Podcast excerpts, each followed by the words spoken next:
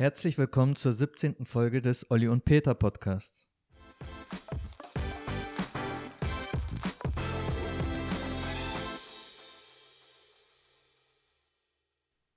Mein Name ist Peter Kotkowski und ich sitze hier mit Oliver Schmidtlein. Servus, Olli.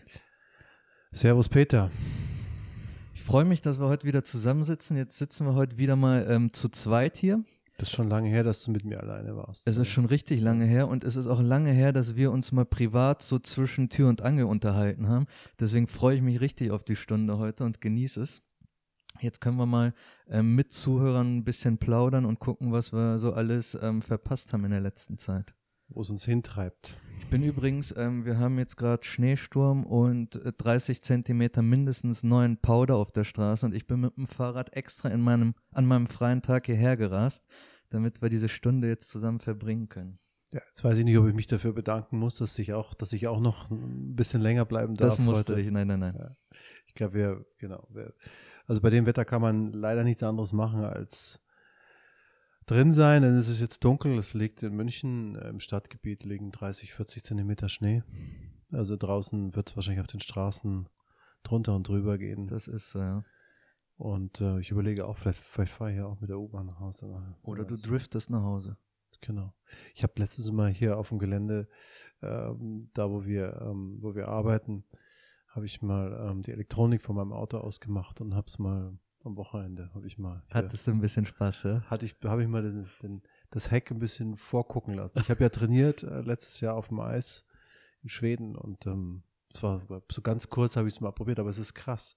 Es ist krass. Also wenn da, ich meine, ich habe ja noch in der Zeit einen Führerschein gemacht und bin ein Auto gefahren, wo, wo man ohne diese Hilfsmittel Autofahren lernen musste. Und es war natürlich auch, mei, es war schwer, es war, war Winter, so wie jetzt halt auch.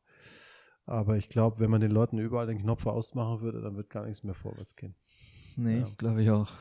Ja, na gut. Aber es ist auch einfach ähm, sicherer damit natürlich. So.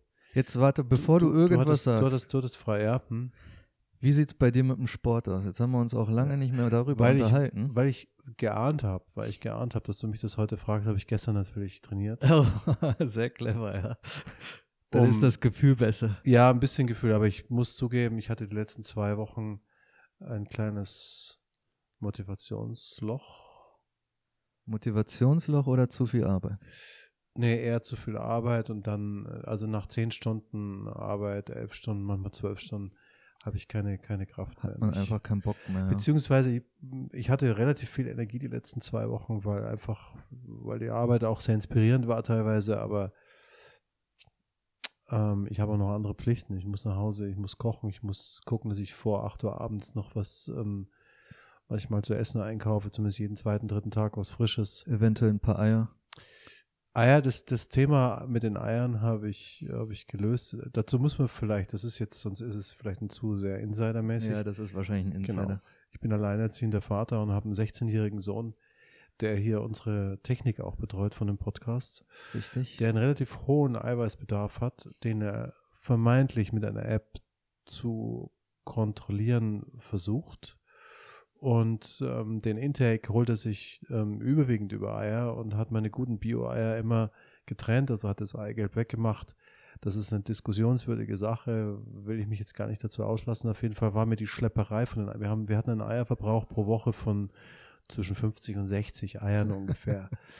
Also das sind, das ist jetzt nicht. Das sind viele Eier. Ich ja. meine, ich muss auch andere Sachen kaufen. Wir haben auch ansonsten sehr hohen Bedarf an Thunfisch, Hähnchen, Reis, Kartoffeln. Ähm, Gemüse steht jetzt nicht an erster Stelle. Das versuche ich einfach in Form von Salat anzubieten.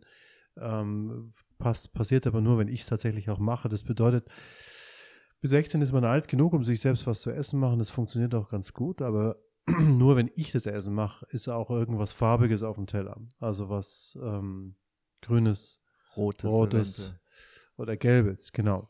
Und ähm, deswegen muss ich dann auch, und dann ähm, kommt der Sport, um den Kreis zu schließen, dann kommt der Sport zu kurz. Das heißt, wenn ich dann nach 10, 12 Stunden muss ich, muss ich eben nach Hause und muss noch ein Essen zubereiten und dann, sonst wird es zu spät.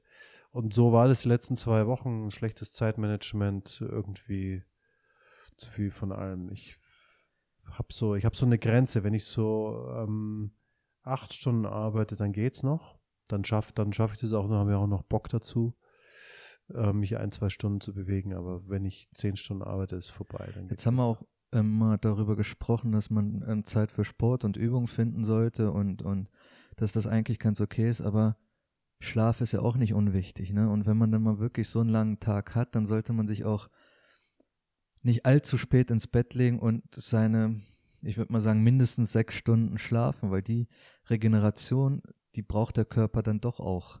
Und da kann man dann, glaube ich, auch mal verstehen, wenn man mal die ein oder andere Trainingseinheit weglässt. Ja. Was das Blöde dran ist, es ist natürlich kein Weltuntergang, aber man verliert den Rhythmus. Und da stelle ich immer mehr fest, dass das stelle ich auch bei den Leuten fest, mit denen wir arbeiten, bei Patienten oder Freizeitsportlern, dass der Rhythmus viel ausmacht. Wenn die Leute verlieren so den roten Faden und dann hat man aber im Kopf noch den Anspruch, den man von sich selber hat. Ich habe ja immer eineinhalb Stunden trainiert und da, die habe ich dann nicht, die kriege ich nicht zusammen. Und ich Idiot, anstatt jetzt in den zwei Wochen ähm, äh, gar nichts zu machen, hätte ich ja auch es schaffen können, dreimal die Woche eine halbe Stunde. Das, das hätte ich auch noch hinbekommen, hätte ich auch zu Hause machen können. Ich habe gestern hier, als ich trainiert habe, die erste halbe Stunde nur mit Körpergewicht, weil ich Angst hatte, dass ich mich heute vor Muskelkater nicht mehr bewegen kann. Wie ist es heute?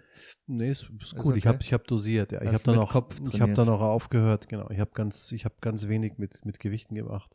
Und dann habe ich gedacht, den Workout, den ich gestern gemacht habe, also bis auf die Klimmzüge, hätte ich das alles zu Hause machen können. Wahrscheinlich schon, ja. Und da, da manchmal, also selbst, jetzt, obwohl ich jetzt mich jetzt schon ein paar Jahre damit beschäftige, denke, ist man selber mit sich selber immer noch zu kompliziert manchmal einfach. Und man ärgert sich dann auch, ja. Ja, einfach blöd, weil ich habe dann, ich habe das dann gemacht, so 20 Minuten nur so vom Boden weg und habe gedacht, ich, ah, jetzt muss ich aufpassen, sonst kriege ich morgen die Füße nicht auseinander und, und dann, ähm, ja, dann habe ich so mal so, habe ich so, so, so, so Dreier-Set gemacht, also so Dreier-Zirkel praktisch nacheinander. Ist mir schlecht geworden, weil da waren Beine dabei und äh, offensichtlich war der Laktat, die Laktate stehen dann doch noch doch da und dann habe ich dann habe ich mich aufs Radl gesetzt und habe noch ein paar Intervalle gemacht und ein bisschen Viertelstunde ausgeradelt, am Schluss dann fertig.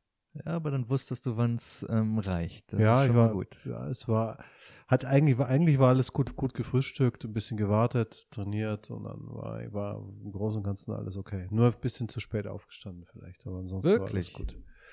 Ja, schon, also Winter fällt es mir schwer. Also ich wach oft auf morgens, aber wenn ich dann am Wochenende kann, bleibe ich noch ein bisschen Kannst liegen. liegen bleiben und dann nichts nochmal hin. Ja, und dann wird's, dann wird's zäh. Ja, und dann fehlt mir natürlich auch so dieser Antrieb, den ich jetzt während der Woche habe, wo ich irgendwie natürlich zu einer bestimmten Zeit irgendwo sein muss. Und dann habe ich das am Wochenende nicht und dann schaue ich blöd. Gibt es denn dann so einen Gammelsonntag bei dir? Ja, habe ich nichts dagegen.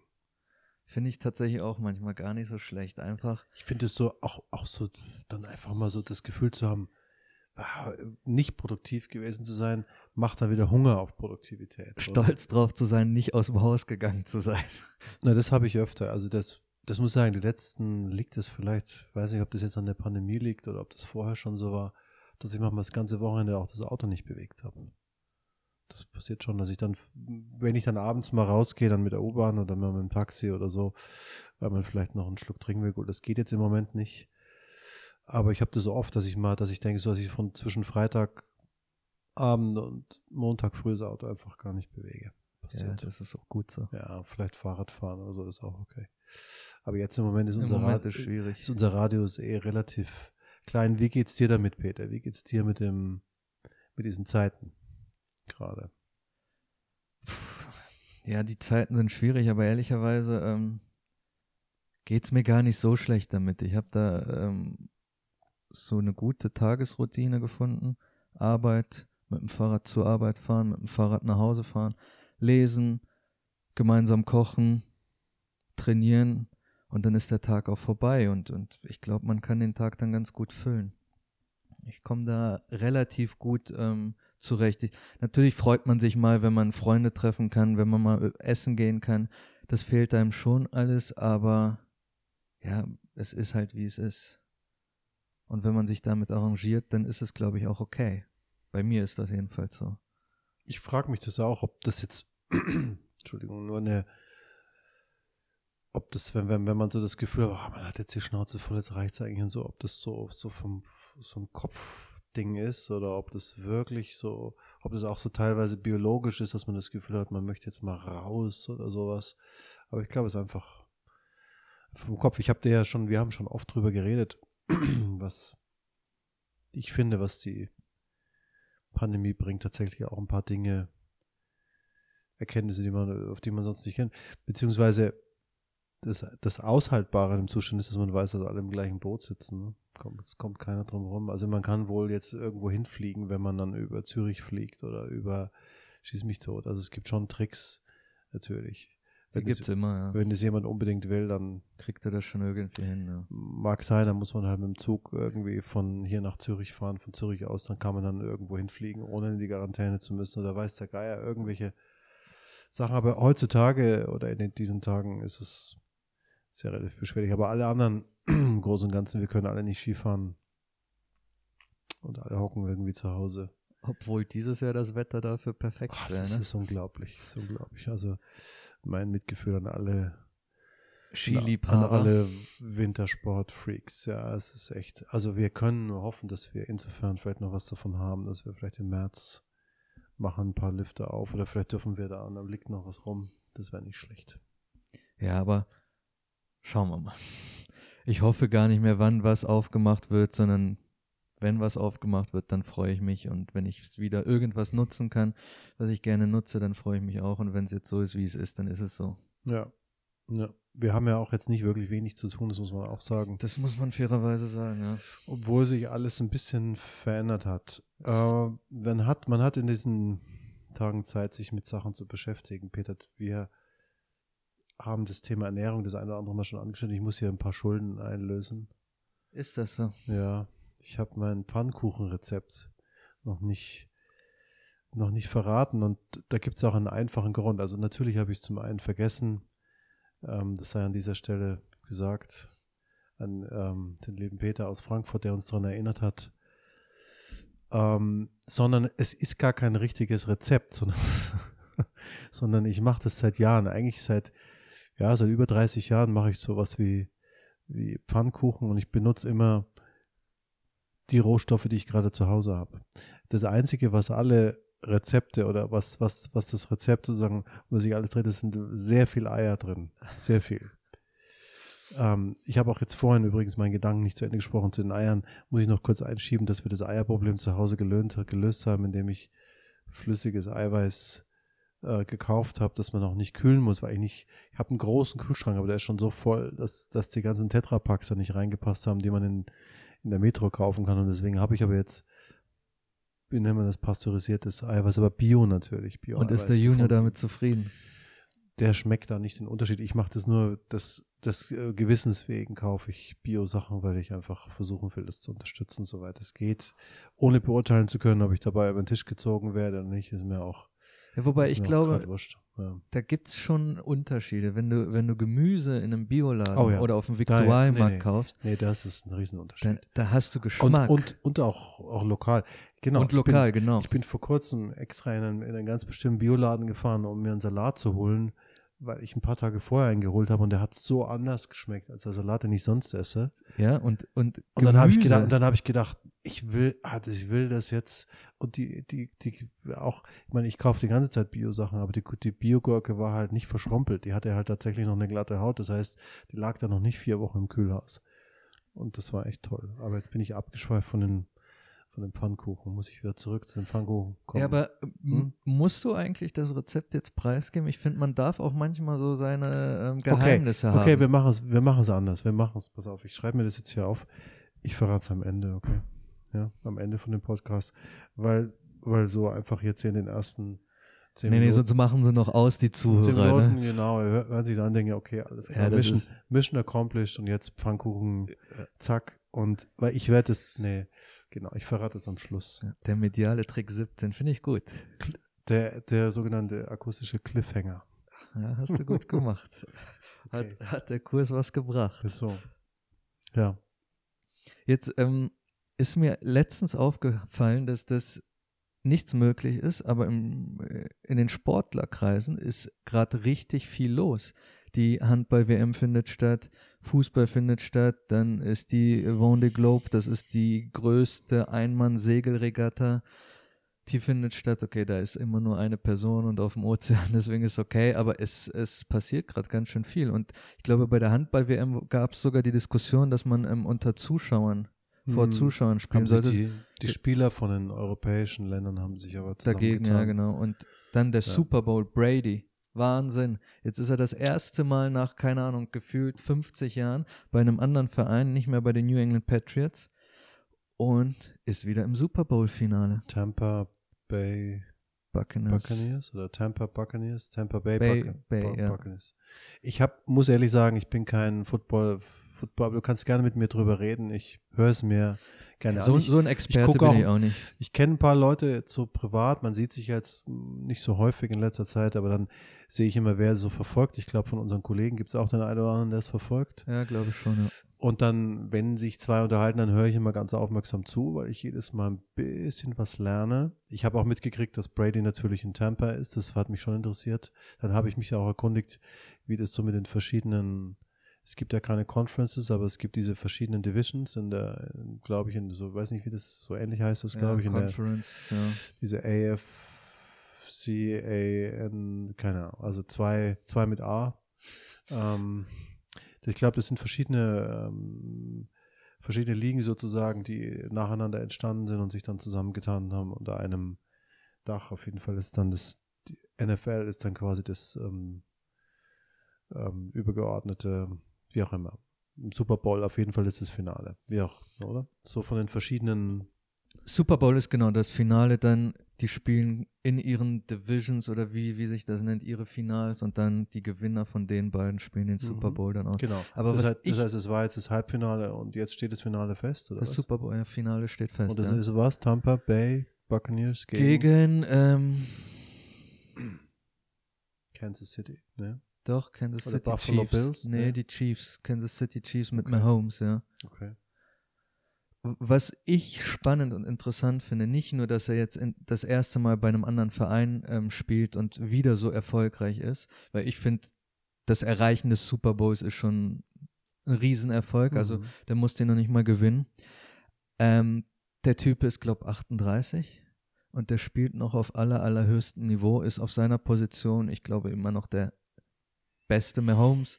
Ist jetzt wohl auch ganz gut, aber Wahnsinn. Und dann Lewandowski auch 32, hat dieses Jahr ab, äh, letztes Jahr abgeräumt, alles gewonnen, was, was nur geht. Ist, ist ein ziemlich cooles, coole Geschichte eigentlich, weil es zeigt, dass Alter nicht alles ist im Sport. So ne? sieht's aus, ja. Ja. Dass man im Alter, wenn man vieles Und- richtig und- macht. Und da muss ich jetzt noch rein, ich glaube, Timo Boll, wenn ich mich nicht täusche, ist auch noch als Profi unterwegs und der ist auch schon im reifen Tischtennisalter. Der Oder? müsste um die 40 sein. Ja. ne? Ich glaube, wenn er nicht sogar schon drüber ist. 42, ja, das Ja. kann sein, ja. Und da habe ich auch gehört, der ist, glaube ich, hält sich auch noch, glaube ich, in China oder irgendwo in Asien lebt oder so auf oder ist da, verbringt da zumindest ziemlich viel Zeit. Da war er mal eine, hat er mal gelebt eine Zeit lang. Und finde ich, finde ich irgendwie cool. Ich Ja, meine, ist das super, der, ja. ich meine, das ist natürlich eine Sportart, da geht es ein bisschen leichter, muss man ehrlich zugeben.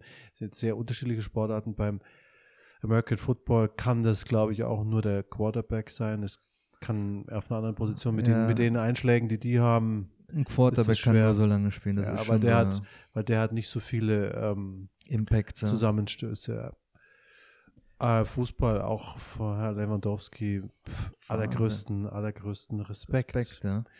Ich weiß, dass es ihm, glaube ich, ziemlich wichtig war. Oder ich glaube zu wissen oder gelesen zu haben, dass es ihm wichtig war, die letzten Jahre, ähm, das, das, mal, das mal zu holen. Und Jetzt gab es ähm, in der Süddeutschen Zeitung, da gibt es ein Magazin, das einmal wöchentlich rauskommt und da hat seine Frau Anna Lewandowski ein Interview gehabt und die hat so ein bisschen darüber erzählt, wie sie den Tag so organisieren mit ähm, Ernährung, mit Sport, mit richtigem Schlaf, mit Ausruhen, mit ähm, nach einem intensiven Spiel diese Ernährung, nach, nach normalen Trainingseinheiten, die nicht ganz so intensiv sind, eine andere Ernährung.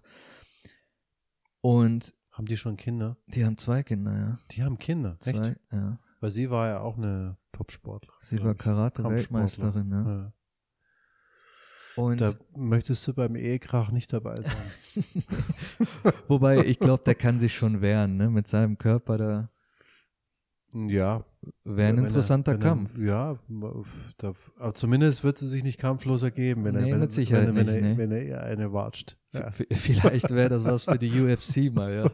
genau. Auf jeden Fall ist es spannend, was man da doch noch alles rausholen kann. Ne? Und die, die da wirklich Zeit, Geld, Wissen und alles ähm, investieren, die sind dann doch irgendwie erfolgreich. Wir haben auch mal irgendwann über Cristiano Ronaldo gesprochen, der ähnlich Und- lebt und Genau. Und, und was, was, was jetzt Lewandowski, was Ronaldo gemeinsam haben, ähm, ist, ähm, dass der Erfolg der, der schon beinahe planbare Erfolg oder der, der, Erfolg ähm, multifaktoriell ist. Also die Ursachen des Erfolges, Entschuldigung, multifaktoriell ist. Das heißt, es ist, wenn, wenn man, wenn man die, diese Leute durchleuchtet und sich ein bisschen anschaut, sie machen immer was extra, was neben dem, neben der Sportart noch, noch, ähm, noch gemacht werden kann. Also Krafttraining, irgendwelche Formen von Körpertraining, was auch immer es ist. definitiv. Dann kümmern sie sich um die Ernährung. Und, und, und was ich damit sagen will, es ist nicht, es gibt kein Dogma. Es gibt jetzt nicht, dass man, dass man sagt, und das, weil das, das gab es vor einigen Jahren mal so einen Trainer, der gesagt hat, ja, die, die, der macht Yoga, der ist, deswegen ist, hat er den Titel oder der macht das, deswegen hat er den Titel. Ich weiß, es war schon vor 25 Jahren so, da war es Pilates, war die große Nummer und dann hat man gesagt, das ist das Geheimnis des Erfolgs. Und Gott sei Dank liest man oder hört man sowas nicht mehr, dass es nicht so ein Geheimnis ist, sondern es sind, es sind ähm, immer viele Dinge, die dazu beitragen. Weil, weil es auch dazu, ich glaube, man kann sogar manchmal relativ schlecht trainieren und auch erfolgreich sein, wenn man alle anderen Sachen richtig macht. Dann kann man auch schlechtes Training packen. Aber, aber, aber was man nicht kann, man kann nicht trainieren. Ja, also ich hatte, ich hatte solche, solche Unterhaltungen schon öfter und dann, wenn man dann über Training diskutiert, ich hatte das im Sport mal, diese Diskussion, eine ewige Diskussion, kann man das besser machen, kann man die fitter machen, kann man dies, kann man das. Und ähm, dann habe ich immer gesagt, na, die allererste Voraussetzung, um auch ein schlechtes Training zu machen, ist, man muss gesund sein. Also wenn man dauernd erkältet ist zum Beispiel, wenn man immer irgendwas anderes hat, was einen vom Training abhält, dann, dann trainiert man gar nicht und das, dann, dann wird man, dann, dann bringt es nichts. Heißt das, dass Erfolg planbar ist? Ich Im glaub- Sport? Ich glaube schon. Der Markus Segen hat mal, hat mal zu mir gesagt, als wir uns über, unter- unterhalten haben über das Ziel, das man mit einem Athleten hat oder mit einer Mannschaft hat. Und ganz klar war, das genetische Potenzial, das jeden, jeder Mensch hat, auszuschöpfen. Wobei keiner von uns genau weiß, wo das genau ist. Man kann es nur erahnen. Aber klar ist, wenn jemand zur Tür reinkommt und sagt, ich bin Basketballer, ich bin zwei Meter fünf groß und ich will äh, auf der und der Position spielen, dann weiß man, okay, der hat das Potenzial, an den Ring zu kommen. Und dann muss das auch irgendwie erreicht werden. Ansonsten macht man was falsch, würde ich sagen. Also genetisches Potenzial bezieht sich wahrscheinlich auch auf die Laufgeschwindigkeit. Letztlich dann damit verbunden auch die Schnelligkeit. Solche Sachen, die sind sicherlich irgendwo limitiert durch, durch bestimmte Dinge, die, die wir wissen oder die wir nicht wissen. Also Hebellänge, Größe, Muskelmasse, was auch immer. Und, und da sind beeinflussbare Faktoren und nicht beeinflussbare dabei. Also größer machen kann man jemanden nicht. Das ist schwierig, ja. Hm. Also wenn du sagst, Erfolg ist planbar, wie kann man das dann auf einen Reha-Prozess rüberbringen?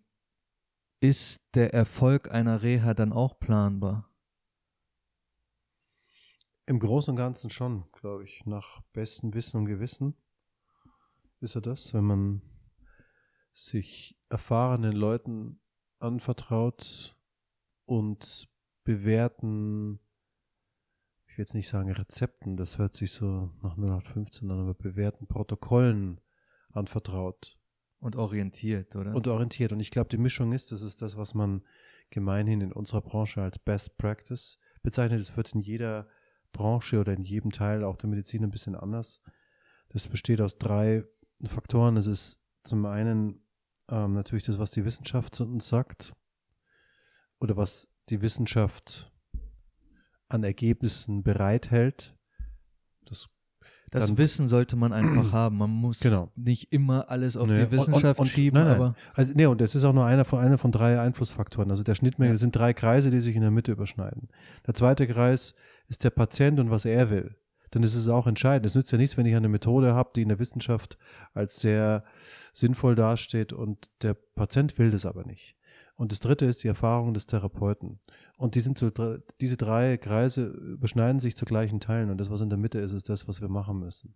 Also das muss was sein, denn das nächste ist, ich bin 1,85 groß, habe Hände in einer bestimmten Größe und Arme in einer bestimmten Länge. Das heißt, wenn ich eine Technik mache und da kommt eine 1,65 Therapeutin her, dann kann die möglicherweise nicht das Gleiche erreichen, indem sie die gleiche Technik macht, wie ich, sondern sie muss es anders machen. Es muss auch zu ihr passen. Sie muss davon überzeugt sein und sie muss mit einer bestimmten Sache Erfahrung haben. Der Patient muss damit einverstanden sein und der muss, ähm, der muss auch mit dem Ziel, das man damit verfolgt, einverstanden sein. Und idealerweise muss, muss es, ähm, sollte es Einfluss haben, was es an Evidenz zu dem Thema gibt. Und das ergibt das beste Ergebnis. Konkret heißt das jetzt zum Beispiel, wenn man eine Innenbandverletzung am Knie hat, dann ähm, wissen wir von, äh, von den Ärzten, mit denen wir zusammenarbeiten, dass es da ein bestimmtes, so ein Sechs-Wochen-Protokoll gibt mit verschiedenen Winkeln, ähm, die man, ähm, beziehungsweise mit einem Schienenprotokoll verbunden ist. Und innerhalb des Schienenprotokolls gibt es ein bisschen, ähm, Schienenprotokoll bedeutet eine Schiene, die man an, ans Knie bekommt, ähm, das am Anfang für die ersten zwei Wochen zum Beispiel auf 20, 60 Grad limitiert ist. so dass man einfach nicht die volle Dass Beweglichkeit man nicht die voll, im Knie man kann nicht ganz strecken, man kann nicht weiter beugen, dann wird es auf, ähm, auf äh, 0,60 ähm, erhöht und dann auf 0,90. Möglicherweise ab, ab der zweiten Stufe kann man das natürlich je nach Zustand und je nachdem, wie weit das, äh, wie viel Anteile des Innenbands betroffen sind, welcher Anteil betroffen ist, auch aufweichen. Und sehr erfahrene Ärzte und, und, und gute erfahrene Physiotherapeuten wissen das, kennen das, äh, kommunizieren miteinander und dann kommt das Beste dabei raus. Und so ist es relativ planbar. Ich würde sagen, ein großer Teil schon. Also wenn jetzt jemand kommt, hat, da steht, äh, gibt es eine saubere Diagnose und, dann, du hast so, ein, sagen wir, so eine Vorstellung, wie sowas ablaufen soll. Das gibt es auch vielleicht fürs hintere Kreuzband, für, fürs Vorderkreuzband. Einigermaßen. Man muss ein bisschen auf die individuellen Bedürfnisse eingehen. Das ist ja das einer der drei Kreise, von denen ich gerade gerade gesprochen habe. Das sind doch dann- immer noch Menschen, die unterschiedlich und verschieden Genau. sind. Genau, und, da, und, und man kann dann nicht einfach davor vorgehen, sondern man hat bestimmte Parameter, die man beachtet und dann geht es schon. Also planbar ist es, um deine Frage jetzt ähm, nochmal zu beantworten, unter bestimmten Bedingungen, ja. Klingt eigentlich ganz einfach. Aber es ist, aber es ist nicht so, dass es ein Patentrezept gibt, das man einfach drüber stülpt. Wenn dem so wäre, dann könnten wir eigentlich unseren Job auch Dann könnten wir unsere Räumlichkeiten schließen. schließen. eigentlich. Ne, wir können es online machen, wenn dem so wäre. Dann könnte man wirklich sagen, okay, man macht halt Mach jetzt Skype. Skype-Sprechstunden und zeigt es hin. Aber so einfach, so einfach geht's nicht. Jetzt würde ich fast sagen, so einfach geht's leider nicht, aber es ist einfach ein Fakt, ob wir das jetzt gut oder schlecht finden, ist ganz egal, aber es ist ein Fakt, dass ein Mensch einen Mensch braucht. Und Zum Glück irgendwie und- schon. Genau. Und auch, auch trainiert werden kann. Auch da bin ich ganz, da weiß ich nicht genau, da wollte ich dich mal fragen, was du davon hältst. Wir gucken uns ja beide immer wieder um. Wir hören ein bisschen bei den Kollegen rein, die auch Podcasts machen, hier in München oder auch woanders, in anderen Städten. Und das ist die eine Sache. Das heißt, das heißt, dieses, dieses Business, diese, diese, diese, dieser Zweig bewegt sich, da tut sich was, es ist sicher nicht weniger geworden, sicher mehr geworden. Auf der anderen Seite entwickelt sich auch die Technik. Da gibt es gerade tatsächlich spannende Sa- Sachen, bei denen ich nicht genau weiß, was ich von denen halten soll. Ich habe, glaube ich, letztes Mal eine Seite bei Instagram geschickt, wo es einen, einen Spiegel gibt, der an den Seiten Seilzüge integriert hat, die Gewicht einstellen können bis, glaube ich, 200 Kilo sogar. Es geht über irgendeinen Motor und in dem Spiegel siehst du dich selber trainieren und du hast einen Coach, der dich coacht und trainiert. Das ist Und- irgendwie Und, sexy. und, und wo hast du den Coach her? Wo, wo kommt das ist ein dem- Online-Trainer. aus Du, du, du Ach so. holst ja einfach Zu ähm, dem Gerät gehört es dazu. genau so ein Account und, und dann hast Ist es du eins. One-on-One? Richtig One-on-One Ja, richtig One-on-One. Ja. Das, das, das wollte ich dich fragen, was du davon hältst, weil ich habe jetzt gerade vorhin wieder eine Anzeige, werde ich ja auch zugespammt damit äh, von ähm, diesem Fahrrad mit dem Peloton. Ich wollte es jetzt nicht. Ich wollte, ich wollte nicht. Äh, die haben ja ganzes Geld schon für Werbung ausgegeben. Ja, die haben kein Geld mehr für uns. ähm, genau. Peloton, die Firma, die ähm, Wahnsinnsumsätze gemacht hat, aber immer noch keinen Gewinn gemacht hat bisher, weil sie alles rausballern für um den Markt zu erobern. Und habe ich jetzt gesehen, jetzt taucht das Fahrrad gar nicht mehr auf in die Werbung. Also in der einen Werbeanzeige, die ich gerade gesehen habe, war das Fahrrad gar nicht zu sehen, sondern ein Bildschirm. Und du, du tanzt oder, oder, oder machst halt Yoga oder irgendwas vom Bildschirm. Das heißt, das Konzept, also das war schon, uns schon vorher klar, dass es um diese, dass das Besondere daran natürlich diese die Online-Coaches sind, ja. Das ist das, die, dieser, dieser, dieser, dieses riesen iPad ist, von dem man da, von dem man äh, praktisch radelt das ist ein Fahrrad, das ist ein Spinningrad mit dem, mit dem Internetanschluss, äh, beziehungsweise mit einem riesen iPad vorne dran und halt eine riesen Community dahinter. So, und jetzt nochmal meine Frage. Wie siehst du diese Entwicklung versus der Entwicklung Personal Trainer? Immer mehr Leute haben einen Trainer, suchen sich einen Trainer, nehmen einen mit in den Urlaub, wollen ergänzend irgendwas machen mit jemandem. Ich meine, wir profitieren ja auch äh, zum Teil davon. Also nicht im Moment, aber normalerweise. Also ich sehe es genauso. Menschen brauchen Menschen. Trotzdem finde ich, dass das eine richtig gute Entwicklung ist, weil ich bin der Ansicht, dass jeder, der bewegt, was Positives macht und wenn er da irgendeine Unterstützung bekommt, in dem Fall einen Online-Coach, dann macht es noch ein bisschen besser. Zudem gibt es Menschen, die einfach einen brauchen, egal ob das jetzt ein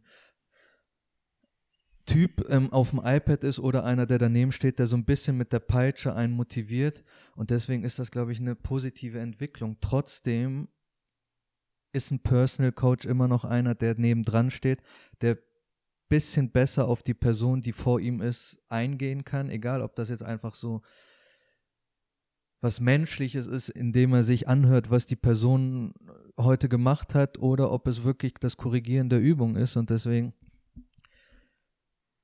ist so ein Personal Trainer immer noch das Wichtigere und ganz, ganz wichtig. Und ähm, ohne die geht es nicht. Aber ich finde, die Entwicklung ist gut und erst recht, wenn wir jetzt so Zeiten haben, wie wir sie haben, wo wir oft zu Hause sein müssen, gar nicht rausgehen können, nicht in ein Fitnessstudio gehen können, dann warum nicht? Finde ich super. Jetzt habe ich ein paar der Gedanken im Kopf. Ich, ich weiß nicht, ob ich sie so sortiert rausbringen kann. Normalerweise würde ich jetzt sagen, naja, was fehlt, was fehlt. Also man könnte jetzt dieses 1 zu 1 auch am Bildschirm machen. Und dein Argument war, war jetzt also für diesen Personal Coach. Dafür bin ich natürlich auch, aber ich würde ein bisschen, würde ein bisschen tiefer gehen. Tiefer, tiefer. Die Dinge, die man nicht so leicht mit dem Namen benennen kann. Gut, im Moment fängt, fällt der taktile Reiz weg, weil wir versuchen ja auch ein bisschen Abstand zu halten zu unseren zu unseren Patienten oder zu unseren so. äh, ähm, Menschen, mit denen wir arbeiten. Das ist klar. Das heißt, die, diese Einflussnahme beim Training ist ohnehin in, in, in den Hintergrund getreten. Aber es gibt schon was, was so was Persönliches, wenn jemand neben einem steht, was man eigentlich nicht gut mit Worten beschreiben kann. Ich will jetzt nicht sagen Charisma, aber Ausstrahlung, einfache Ausstrahlung, die kann, die kann ja gut oder auch nicht so gut sein, aber das ist natürlich was, das ist ja über, über einen Bildschirm überhaupt nicht zu, gar nicht zu vermitteln. Also sowas, auch wenn jemand kommt und man spürt, wie jemand drauf ist und man geht halt dann drauf ein und sagt, hm, man hat einen harten Tag im Büro gehabt, Mensch, dann lässt man ihn vielleicht kurz Druck ablassen und, und dann geht's Training los oder sowas. Das sind Dinge, die kann man nicht durch ein Ich glaube, das kann man ganz einfach vergleichen mit dem, kannst rein theoretisch mit einer Freundin Kaffee trinken über einen Bildschirm, dann setzt ihr euch an den Tisch, trinkt Kaffee und quatscht über den Bildschirm, aber wenn man dann ins Café geht und dann nebeneinander sitzt, ist es doch was anderes. Ist es persönlicher, ist es wärmer, ist es angenehmer.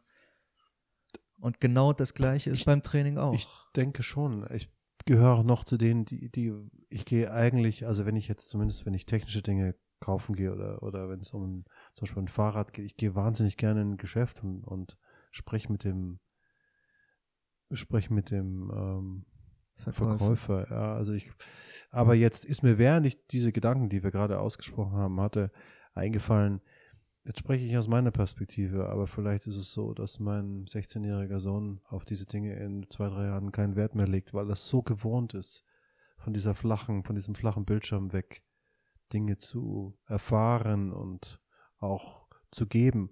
Und vielleicht hat, vielleicht wird sich, das ist jetzt rein hypothetisch, einfach in den Raum geworfen, aber vielleicht wird sich diese Generation daran gewöhnen, dass diese anderen Dinge einfach nicht stattfinden, weil sie es nicht mehr kennen oder nicht mehr erleben. Oder ich meine, gut, im Moment können wir es alle nicht erleben, weil wir nicht in diese, also ein Fahrradgeschäft kann man noch, aber weil man es eben nicht, nicht kann und nicht erlebt. Aber das habe ich mir gerade gerade so überlegt. Ich, wir wissen ja nicht, wie es weitergeht, aber vielleicht führt es dahin. Aber ich würde sagen, also meine Mission wäre auf jeden Fall, und das soll meine Message sein, ich will auf jeden Fall, dass,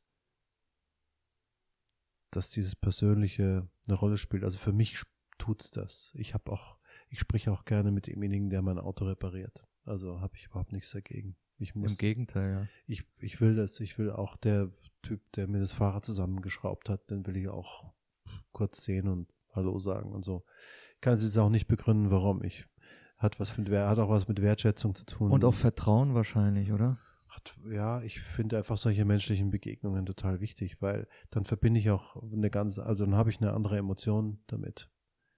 Also ganz einfach, wenn ich keine Ahnung, also es gibt auch Gegenstände, wenn ich, wenn ich ein Motorrad gehabt habe, dann weiß ich noch genau, wie der, wie der Typ, was ich mit dem besprochen habe, das weiß ich alles. Und diese, genau diese Gefühle, vielleicht auch diese Spannung und dieses, also viel Positives verbinde ich damit. Ich habe ganz viel, ah nee, jetzt mache ich schließlich den Bogen nicht. Nee, ja. Es gibt jemanden, dem ich, der doch, doch, jetzt sage ich es egal. Jetzt muss ich habe ich habe ja, ich hab schon gesagt, ich habe in den letzten Wochen und Monaten äh, ziemlich viele Videos angeguckt von Magnus Walker.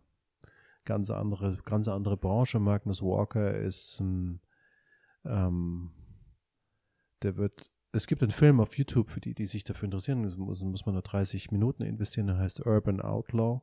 Hat ein kanadischer Filmemacher gemacht über ihn und er sagt eigentlich alles. Es ist ein, ähm, ein Freak, ein Engländer, der seit äh, 30 Jahren in den USA lebt, dort sein Geld gemacht hat mit Jeans, die er veredelt hat, also irgendwelche Klamotten, die er veredelt hat. So hat er sich auf, in Venice angefangen, die ersten Gröten zu verdienen und das, das äh, hat sich dann gesteigert bis zum richtigen kleinen Unternehmen mit in der Modebranche. Modelabel ähm, hat dann das Glück gehabt, dass er seine Klamotten verkauft hat an eine, an eine Kette, die auch gewachsen sind. Mit denen ist er gewachsen und sein Geld hat er immer schön in alte Autos angelegt und hat mittlerweile eine wunderbare Sammlung von vielleicht 30 Porsches und ähm, von 1965 bis 19, keine Ahnung, wann sein das jüngste Modell, glaube ich, ja, es wird so Anfang der 2000er Jahre, Ende der 90er Jahre sein. Nee, 1996, ich glaube 996 ist sein sein jüngstes Modell, das er hat. Aber das ist jetzt nur für die, für die Autoliebhaber unter uns. Der Grund, äh, warum, mir, warum mir gerade eingefallen ist, weil er, weil Auto ist ja was total Oberflächliches und Unwichtiges eigentlich. Und ähm, er immer beschreibt, was er, wie die Gegenstände ihm in ihm Gefühle erzeugen, weil sie ihn an irgendwas erinnern, weil durch die Vibration Geruch, also der, der beschreibt es so sinnlich, dass es am Schluss total Sinn macht irgendwie in so einer alten Kiste zu sitzen, weil das, das Auto, da sind wir uns einig, das ist ein Auto von 1967, fährt nicht so gut wie eins von jetzt. Aber er begründet immer, warum er das mag ähm, und, und, und, erzählt es mit sehr schönen mit sehr schönen ähm, britischen, britisch-englischen Worten und, äh, und das finde ich ganz eingängig so, weil ich dachte, okay, das macht irgendwie Sinn. Ansonsten macht Autofahren oder Motorradfahren ja überhaupt keinen Sinn. Wenn es nicht sinnlich, sinnlich wäre, ähm, dann also es sind egal. irgendwie die Geschichten, die man mit den Sachen verbindet. Ja? Exakt, genau. Und das meine ich jetzt beim Kaufen und das meine ich auch beim Trainer. So dieses, das ist so dieses, dieses, was, das, was dazwischen ist. So, das ist so, ja, beim Sandwich halt, ähm, das ist halt die Scheibe Wurst einfach. Es ist so. Da fällt mir eine andere Frage ein, wenn wir schon so philosophisch in dem ganzen Thema drin sind. Was macht dann einen guten Coach aus? dass er sich selbst nicht so wichtig nimmt. Ja. Dass er. Also ein Coach darf, sollte kein Selbstdarsteller sein? Das ist jetzt schon das Extrem. Ich glaube, ich habe das heute Morgen bei einer Besprechung gesagt hier mit, mit den Kollegen, da warst du nicht dabei. Nicht da, nee. ähm, dass wir alle die Tendenz haben, da schließe ich mich mit ein, uns manchmal zu wichtig zu nehmen. Das ist, wenn man sich über was aus, aufregt, weil irgendjemand was anderes nicht so gemacht hat, wie man sich das gedacht hat. Mhm. Also ähm, wir haben vorhin über einen Fall gesprochen, ähm, jetzt bevor wir den Podcast gemacht haben und da ging es ähnlich und dann wenn man dann ganz ehrlich ist und einen ganz kurzen Moment anhält, dann hat es auch was mit dem Ego zu tun, weil man denkt, so, oh, jetzt habe ich hier mir so viel Arbeit gemacht und jetzt äh, da ist der da, hier hat er da geschossen und sich wieder wehgetan. Keine Ahnung, zu früh, irgendwas, ja. Mhm. Und dann hat es, das hat schon auch mit dem eigenen Ego, da muss man immer mal kurz drüber nachdenken, ist es jetzt, wie viel ist eigenes Ego und wie viel geht es jetzt wirklich um den Patienten und, oder, und diesen, diesen Selbstcheck, den muss man immer mal wieder machen zwischendrin. Das ist keine grundsätzliche Sache. Also man kann nicht sagen, oh, ich bin, ich nehme mich nicht, selbst nicht wichtig, sondern das muss man immer wieder, das passiert. Das hat auch was damit zu tun. Ich glaube, wenn man ehrgeizig ist und was unbedingt will und unbedingt helfen will, gerade dann passiert es einem. Also gerade den Guten vielleicht, weil wenn einem alles egal ist, hm, dann, aber dann ist man ja sowieso nicht an der richtigen Stelle. Ja. Also wenn man engagiert dann ist, ganz lassen. genau, wenn man engagiert, dann ist das, glaube ich, dann macht einen das zu einem noch besseren. Also man muss schon gut sein, um da überhaupt, um, und dann, dann macht man dann noch besser, wenn man merkt, okay, ja, jetzt muss ich mich ein bisschen zurücknehmen, jetzt darf ich mich nicht so, jetzt darf ich nicht beleidigt sein. Manchmal darf man auch nicht beleidigt sein, wenn irgendwas nicht so läuft, wie man das will. Das zweite ist das Dog Dogma, das stört mich am, am meisten an Coaches. Ähm, ähm, also tatsächlich, was man nicht sein soll, aber in dem Fall finde ich das wahnsinnig wichtig, dass man nicht einer, einer, eine Art zu trainieren ähm, folgt, wie, wie eine Religion. Also ich finde ich, das finde ich genauso scheiße wie Religion. Also du willst damit ja. sagen, man sollte immer, weil ich glaube, man darf schon eine Idee haben, aber man sollte über den Tellerrand hinausschauen, ja, oder? Aber diese Idee soll idealerweise gemischt sein, gemischt ja. mit den, so dass man seine eigenen Erfahrungen und so mit einbringt. Nicht, nicht jetzt, weil man einen Kurs gemacht hat oder weil man was gehört hat von jemand anders, der mit irgendwas viel Erfolg hat. Das heißt, das heißt nämlich nicht, dass man selber damit auch Erfolg hat. Also das, weil da gehören so viele Kleinigkeiten dazu. Ähm, weiß gar nicht, ob mir jetzt, ob mir jetzt das richtige Beispiel einfällt, aber ich glaube, es muss so in sich schlüssig sein. Und, und wenn, wenn man jetzt sagt, Mensch, da gibt es jetzt so einen Martial Arts Typ, der, der das und das trainiert und das ist super, und dann fange ich an, das zu machen, obwohl ich von Martial Arts nicht, den, nicht die Hauch einer Ahnung habe, äh, dann sollte ich das nicht machen. Dann sollte ich bei dem bleiben, womit ich Erfahrung habe und damit bin ich authentisch und wenn ich jetzt gesagt hätte, Authentizität, dann hätte man was anderes verstanden. Deswegen, das wollte ich, das, also dass man nicht so an einer Sache kleben bleibt, an einer, zum Beispiel Pilates, was ich vorhin erzählt habe.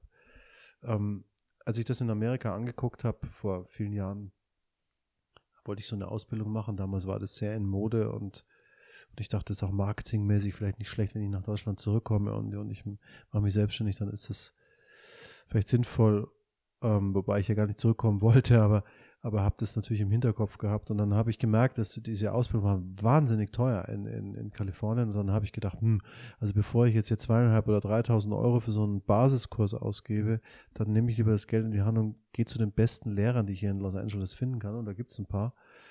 Und nehme einfach als Kunde einfach Stunden. Und, und genau das, das habe ich gemacht. Was, was genau. die zeigen, ja. Was die zeigen, was die machen. Dann bin ich dahin und ich habe auch nicht so getan, als hätte ich jetzt ein Riesenproblem. Ich habe nur gesagt, trainiere mich, ja mach einfach.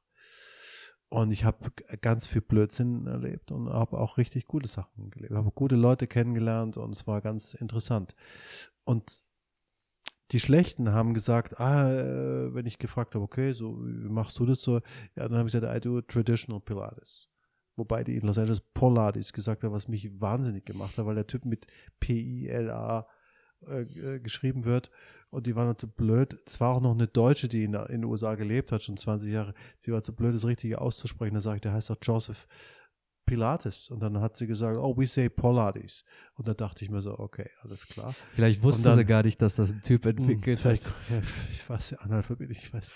Das, ähm, ja, und aber es ist mir öfter passiert, dass sie gesagt haben, wenn ich gesagt habe, okay, warum so und nicht so, manchmal habe ich ein bisschen äh, schon Provokativ? Gebohrt, ja, naja, nachdem ich schon ein paar verschiedene Lehrer äh, hatte, auch welche, die wirklich, die wirklich toll waren, bin halt zu verschiedenen Adressen gegangen, sehr namhaften Adressen. Und dann hat der eine oder andere gesagt, so, I, I do tradition, traditional Pilates. Und dann dachte ich mir, was heißt traditional? Der Typ ist seit, der war damals zehn Jahre oder wie schon tot. Da dachte ich mir, und äh, der Typ, der würde sich im Grab rumdrehen, weil der hat sein, seine Methode die ganze Zeit weiterentwickelt und die bleiben jetzt bewusst stehen, um ihm irgendwie die Ehre zu geben. Ja, das war gut. Es hat in der Zwischenzeit hat sich entwickelt, aber es hat sich natürlich auch aufgezweigt in verschiedene ganz unterschiedliche Dinge. Aber wenn man jetzt nur da hängen geblieben wäre, das wäre schlecht. Weil Pilates waren, das war so ein, äh, wenn man so will, heutzutage wäre es ein Gymnastiklehrer oder ein Sportlehrer oder ein Reha-Trainer, der hat ja alles Mögliche gemacht. Aber der hat halt viel mit Tänzern gearbeitet am Schluss und entsprechend, entsprechend war er auch inspiriert. Das heißt, er hat Sachen gemacht, die Tänzer fordern. Aber du kannst jetzt heutzutage nicht, nicht mit so einem normalen Menschen diese Dinge mit den langen Hebeln machen, weil wenn ein Tänzer lacht sich darüber kaputt, weil der einfach wahnsinnig äh, beweglich und stabil ist. Weil das zu seinen. Bewegungen einfach dazugehört. Dazu gehört, ja. genau. Und auch, das ist auch der Anspruch, den er hat an sich, wenn so ein, wenn so ein Tänzer springt und die Beine nach vorne hochkickt und so, dann braucht er diese, diese, diese unglaubliche Spannung in Hüftbeuger. Aber damit können viele, die jetzt, ähm, die nicht drin, nicht so viel trainiert haben, nicht nichts anfangen und entsprechend müssen die Übungen dann halt auch andere sein und so. Naja, auf jeden Fall Pilates hätte das, wenn er heute noch leben würde, sicher anders gemacht. Was du damit meinst, ist auch, wenn ich jetzt mit einem Patienten, Kunden dynamische Beweglichkeit mache, einfach, wie soll ich das jetzt erklären, Stretching-Übung, die mhm. ähm, in einer Bewegungsabfolge stattfinden und der Kunde, Patient dann sagt, das ist ja wie beim Yoga, das ich gestern gemacht habe, dass irgendwie alles zusammenhängt und irgendwie alles ja. eins ist und dass man gar nicht trennen muss. Ja, eine Bewegung oder? kann niemand für sich beanspruchen, gibt es nicht. Man, wir können sie nur unterschiedlich interpretieren unterschiedliche ausführen und müssen uns immer wieder, immer wieder, immer wieder, immer wieder aufs neue Gedanken machen. Äh, warum machen wir das? Kann man, äh, kann man den Deadlift jetzt auch mit dem gestreckten Bein machen? Ja, kann man, da brauche ich aber andere Voraussetzungen, da muss ich, ähm, da muss ich noch mehr aufs aufs Becken achten und dann muss ich auf ähm, die unteren Wirbelsäulensegmente oder ich mache die Amplitude kleiner, wie auch immer. Ich muss dann einfach das an Bedingungen knüpfen und sagen, okay, ich versuche so sicher wie möglich zu machen. Das ist definitiv was, auch noch zu den Eigenschaften eines Trainers. Ähm, first do no harm, das ist mal das Allerwichtigste. Also idealerweise nicht bitte den, den nichts machen, was, was den Menschen schlechter macht, was ihn weniger beweglich macht, was ihn weniger stabil macht, was oder ihm, was ihm schadet. Was ihm schadet, was ihm wehtut, was ihm tatsächlich wehtut oder am schlimmsten Fall ihn verletzt. Das heißt, ein Training ist schon gut, wenn du jemandem nicht wehtust. Richtig gut ist es dann, wenn jemand besser wird.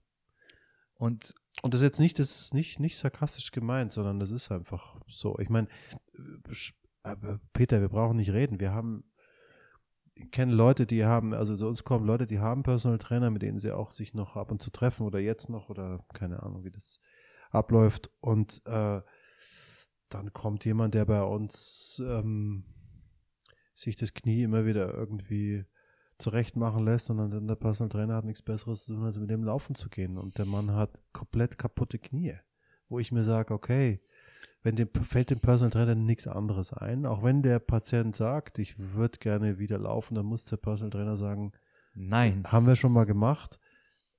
Knie wurde dick, keine gute Idee. Machen wir nicht mehr. Oder machen wir was anderes. Oder machen erst was anderes. Oder keine Ahnung, nimm einen Telefonhörer in der Hand, ruf irgendwo an oder, oder frag oder was auch immer. Aber mach nicht was, dass der Mann sich am nächsten Tag nicht mehr rühren kann. Ja. Wobei, ja, ist das der nächste Punkt, Punkt, was einen guten Coach ausmacht? Ja, genau. Jetzt habe ich noch eine Frage zu der, ich glaube, da äh, kommt, die, die, kommt Leute, die Leute sollen wissen, welche Voraussetzungen, weil die, die Menschen kommen schon mit, mit Vorstellungen im an und sagen, ich möchte gern das und das. Ich möchte gerne, du weißt ja selber, wir haben schon oft drüber geredet, da kamen meist, ganz gerne sind es die Eltern, die mit ihren Kindern kommen und sagen, ähm, äh, mach meinen Sohn schneller oder mach ihn, mach irgendwas mit ihm und dann müssen wir ganz vorsichtig, ganz, ganz vorsichtig sagen, okay, aber zu jeder Eigenschaft, springen, schnell sein, irgendwas, ja, gehört eine andere Eigenschaft, die als Voraussetzung gegeben sein muss. Hm? Gut. Und, und dann, und die müssen wir zuerst abchecken. Wir können nicht einfach jemanden, du kannst, ich meine, wenn jemand sagt, ich will, dass mein Sohn ein guter Speerwerfer gibt und du, du gibst den Speer in die Hand und der sticht sich ins Auge, ja, das Geht ja nicht. Du musst mal gucken, ob der vielleicht mit dem Ball werfen kann. Wenn der, wenn der einen Ball werfen kann, dann ist schon mal, ein, dann schon mal eine gute Voraussetzung. schon eine gute Voraussetzung, ja, genau. Trotzdem muss man in so einer Situation auf den Menschen eingehen, der diesen Wunsch hat, oder? Auf irgendeine Art und Weise. Man, da, man muss es ernst nehmen. Doch, doch, man muss es unbedingt ernst nehmen. Aber, aber das ist das, was ich auch von den amerikanischen Kollegen gelernt habe, ist in der Physiotherapie, würde ich sagen, Case Management. Ja. Also einen Patienten zu führen in seinem Problem, weil woher sollte er wissen, was der erste, der zweite, der dritte Schritt ist? Das ist ja das, oder wo, woher sollte die Do's und Don'ts wissen? Das ist das, was wir ihm sagen müssen. Und für einen Trainer wird es die, die Führung. Das heißt, ich muss sanft, du musst sanft dem, du musst demjenigen das Gefühl geben, du nimmst den ernst, aber ihm erklären, okay, wir haben da das Ziel, da wollen wir hin und das ist, dazu müssen wir aber erst diese Stufe erklimmen und dann die und dann die. Das darf, dürfen, idealerweise darf das halt nicht zu, zu weit auseinander sein. Das muss schon irgendwie realistisch muss sein. Schon, ja.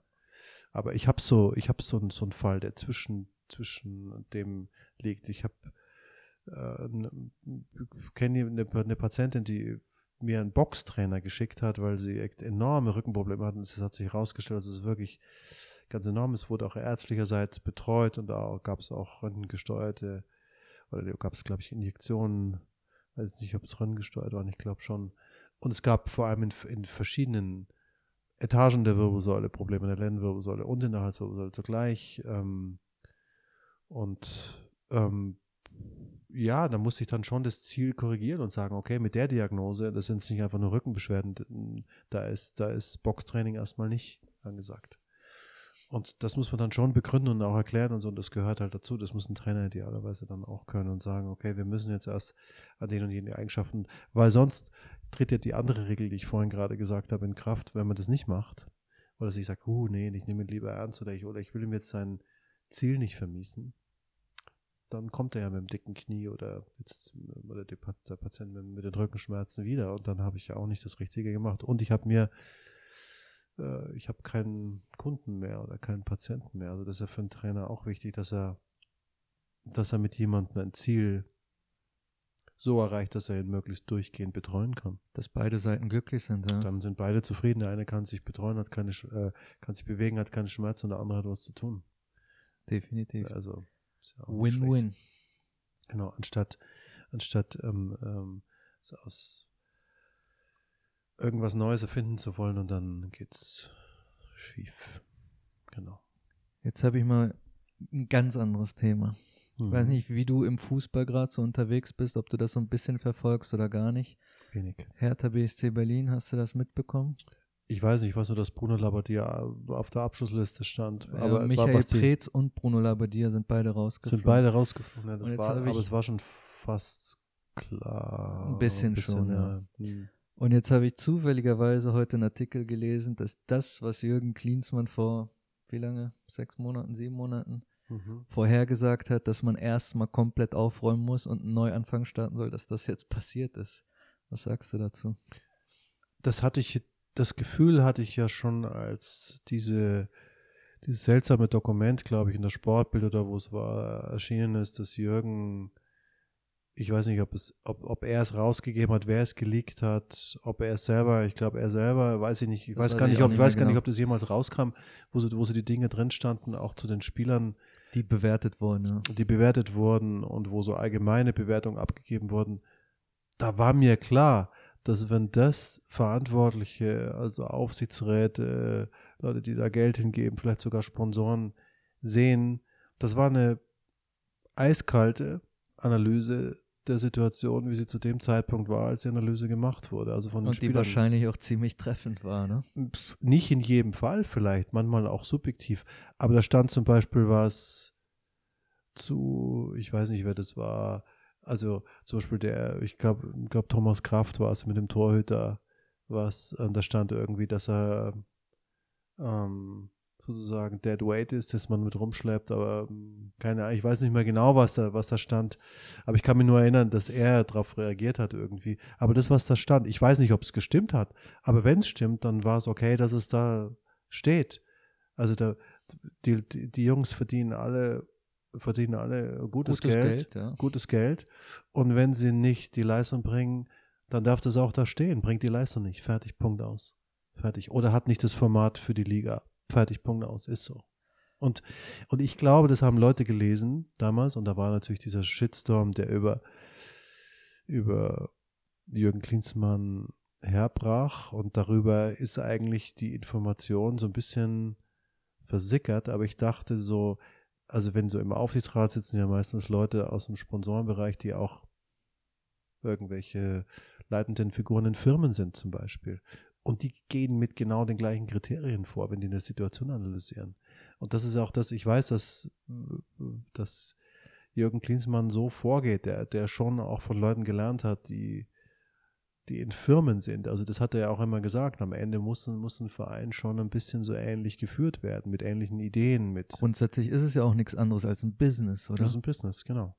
Und man muss ein, man muss ein gutes Produkt haben und, und, äh, und und alle Voraussetzungen schaffen, dass das möglichst gut äh, funktioniert. Und da müssen, müssen, muss jeder Stein umgedreht werden. Und ich glaube, ich glaube, diese Information, die da kam, die hat ein paar Leute aufgeweckt in Berlin und die haben sich diesen Zettel oder diesen Zeitungsartikel unter das Kopfkissen gelegt oder unter das Bett und haben ihn jetzt wieder rausgezogen. Ja, vielleicht.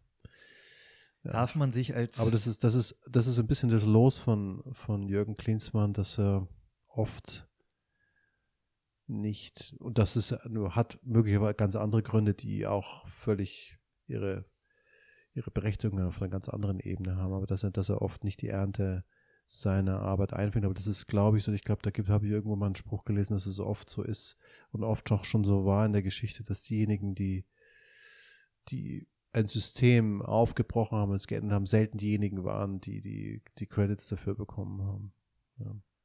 Bisschen so. wie bei Bayern auch, ne? Das Gelände, so wie es da steht, das war, glaube ich, so der.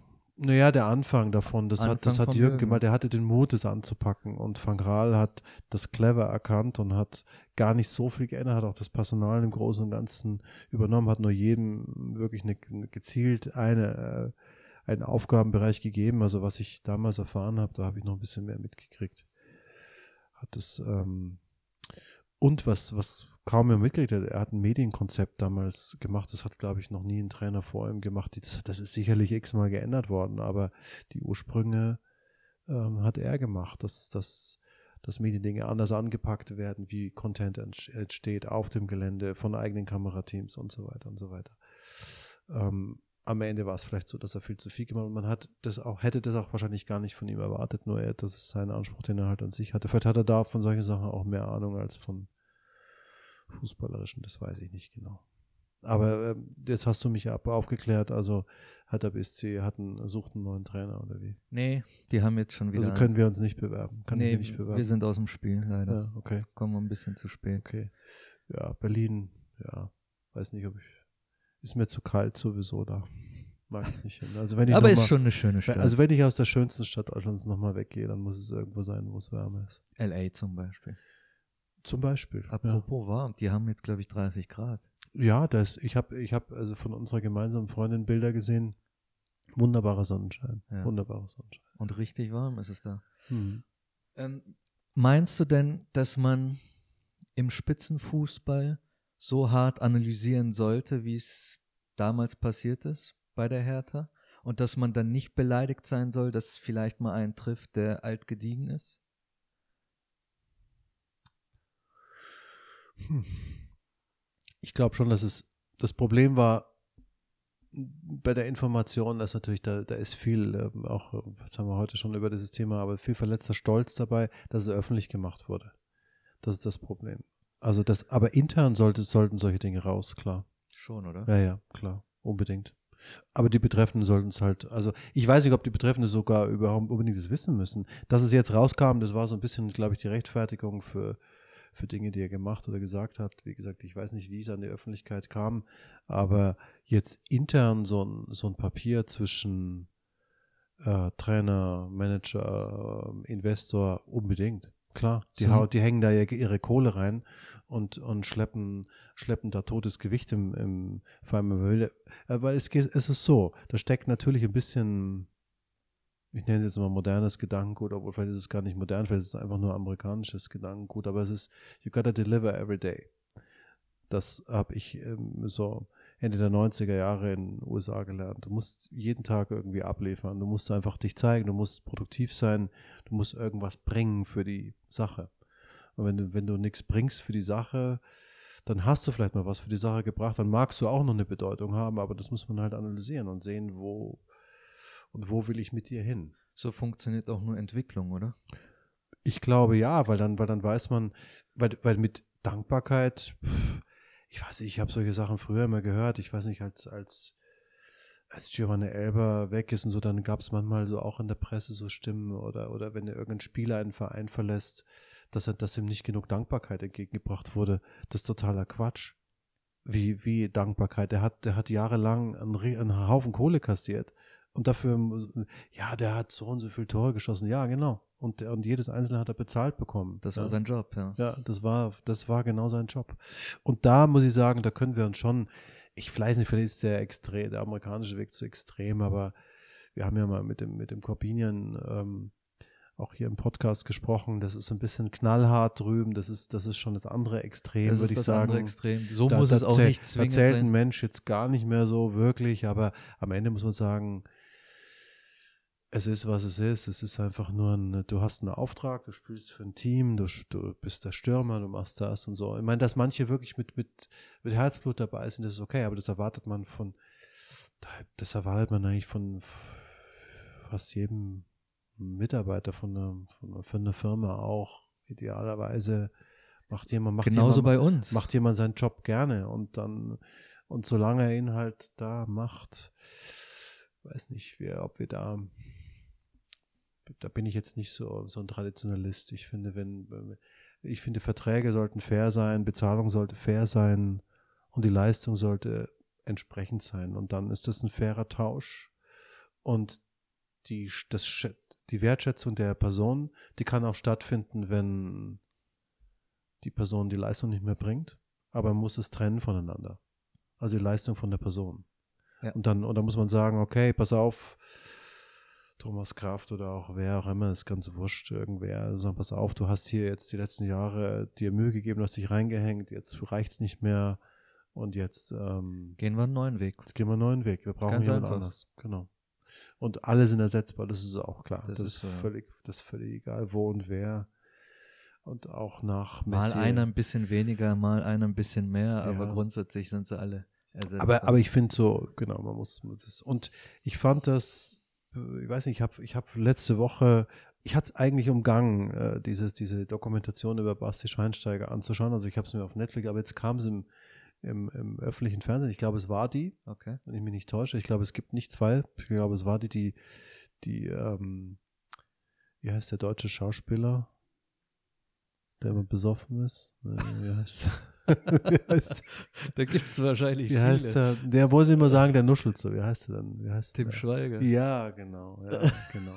Till Schweiger. Till, Till. Till, Till Schweiger. Till Schweiger. Ich glaube, glaub, der hat den gemacht, das kannst du auch nicht. Ich bin so reingefallen, ähm, tatsächlich beim Durchsappen und, und bin dann hängen geblieben, weil ich irgendwie Bilder gesehen habe, die mich emotional gepackt haben. Und, und so hat mich das Ganze so ein bisschen.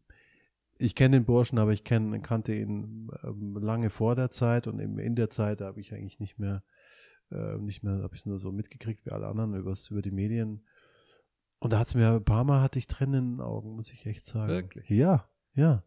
Der, als die 2014 die Weltmeisterschaft gewonnen haben. Aber weil du was mit ihm verbindest oder weil, Ne, der, weil, weil- die Doku weil- einfach gut gemacht ist? Weil, ne, weil ich, nee, beides, weil ich solche Momente liebe. Ich sehe, ich kriege auch, ich kriege auch ähm, ein Kloß im Hals, wenn ich die, wenn ich eine, ich weiß noch nicht, habe es noch nicht herausgemacht, wann das ist, aber wenn ich wenn ich Siegerehrung bei Olympiaden oder Weltmeisterschaften sehe, dann kriege ich so ein Kloß im Hals. Dann, aber das bewegt mich, also das macht mich traurig und, und glücklich zugleich. ich weiß, was du meinst, ja. Das ist so, das bewegt mich. Also ich kann es nicht es- anders sagen. Und wenn es noch eine Geschichte hinter dem Ganz Ganzen genau. gibt, ja, ja, dann genau. erst recht. Ganz genau. Wenn, wenn- ich sehe, ich habe vor kurzem auch was, äh, eine ganz alte Geschichte über Olympiade, äh, weiß gar nicht, ob es in, in Atlanta war oder irgendwas, und da habe ich auch eine Siegerehrung gesehen oder irgendwie so eine, so eine, ähm, die zu der Geschichte gehörte und da war ich auch so für einen Moment so, dachte ich, Gott sei Dank war ich alleine, weil dann treibt es mir mal das Wasser in die Augen. Bei Basti war es genauso, muss ich echt zugeben.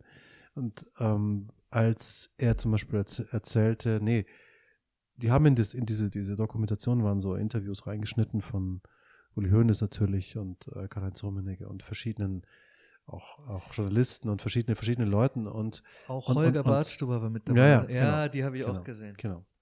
Und äh, dann, ich glaube schon, dass es die Produktion von, von Till Schweiger war. Es ist ziemlich aufwendig War's, gewesen und die haben, ja.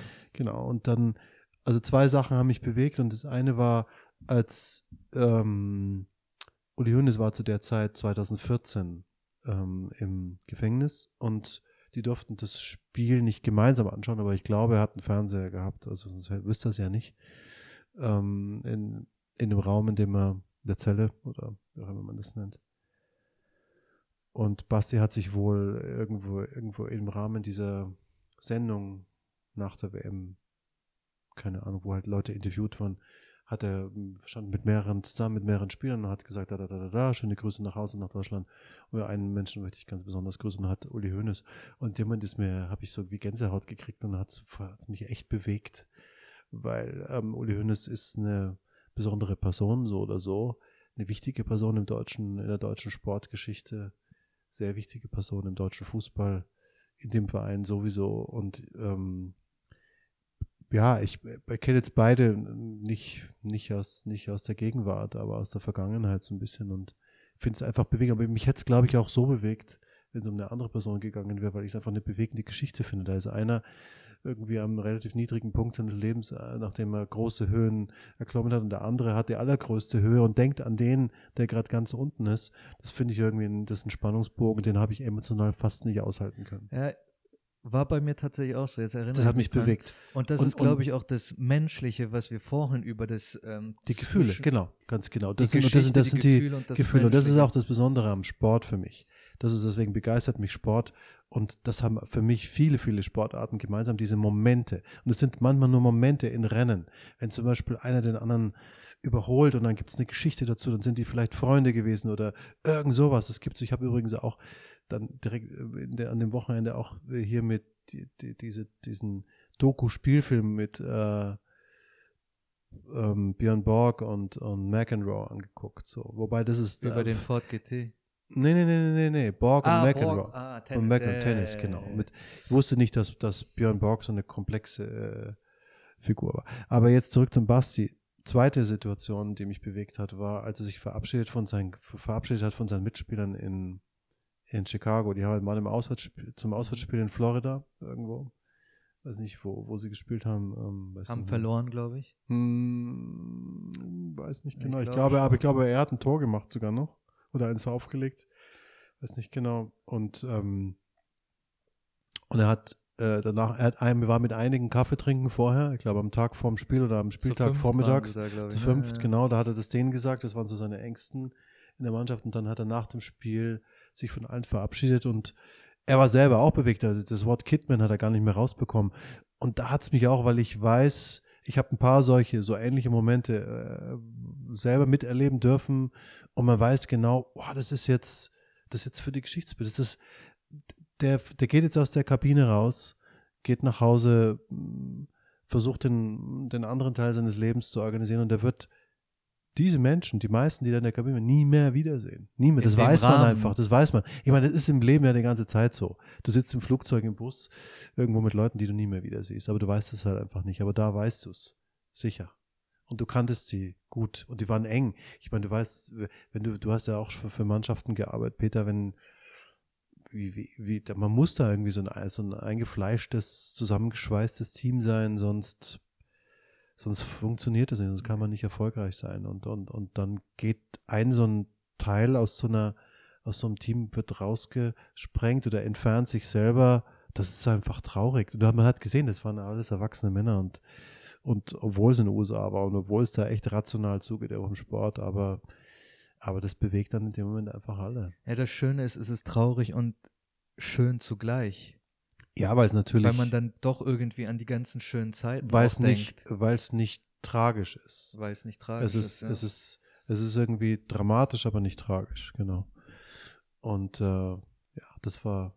Und dann habe ich noch ein bisschen weitergeguckt, um mich emotional wieder zu fangen und fand, fand seine Frau ganz toll, von der ich eigentlich nichts wusste.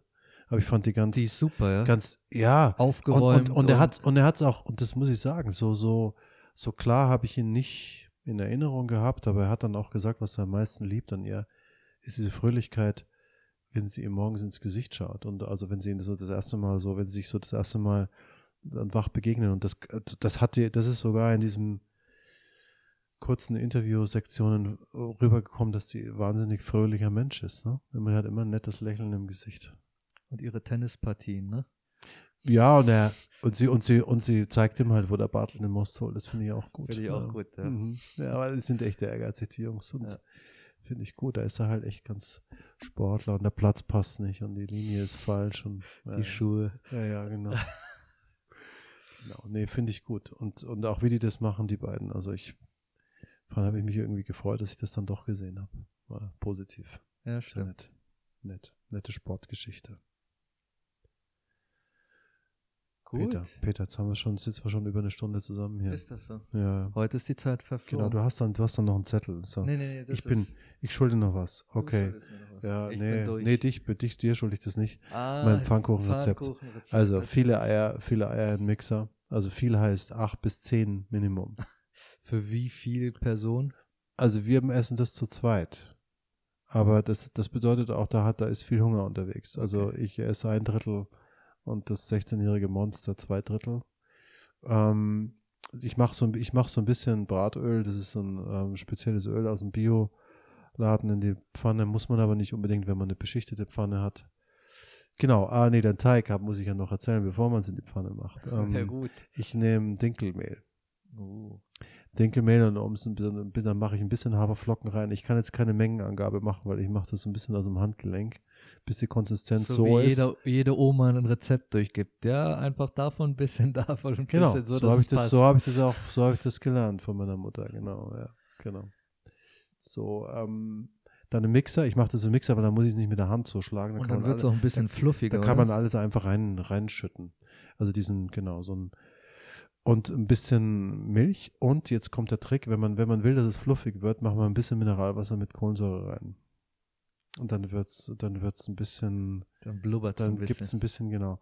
Und ich mache die gerne ein bisschen dicker, aber ich kann sie mittlerweile auch dünn. Allerdings durch die vielen Eier gehen die ziemlich auf.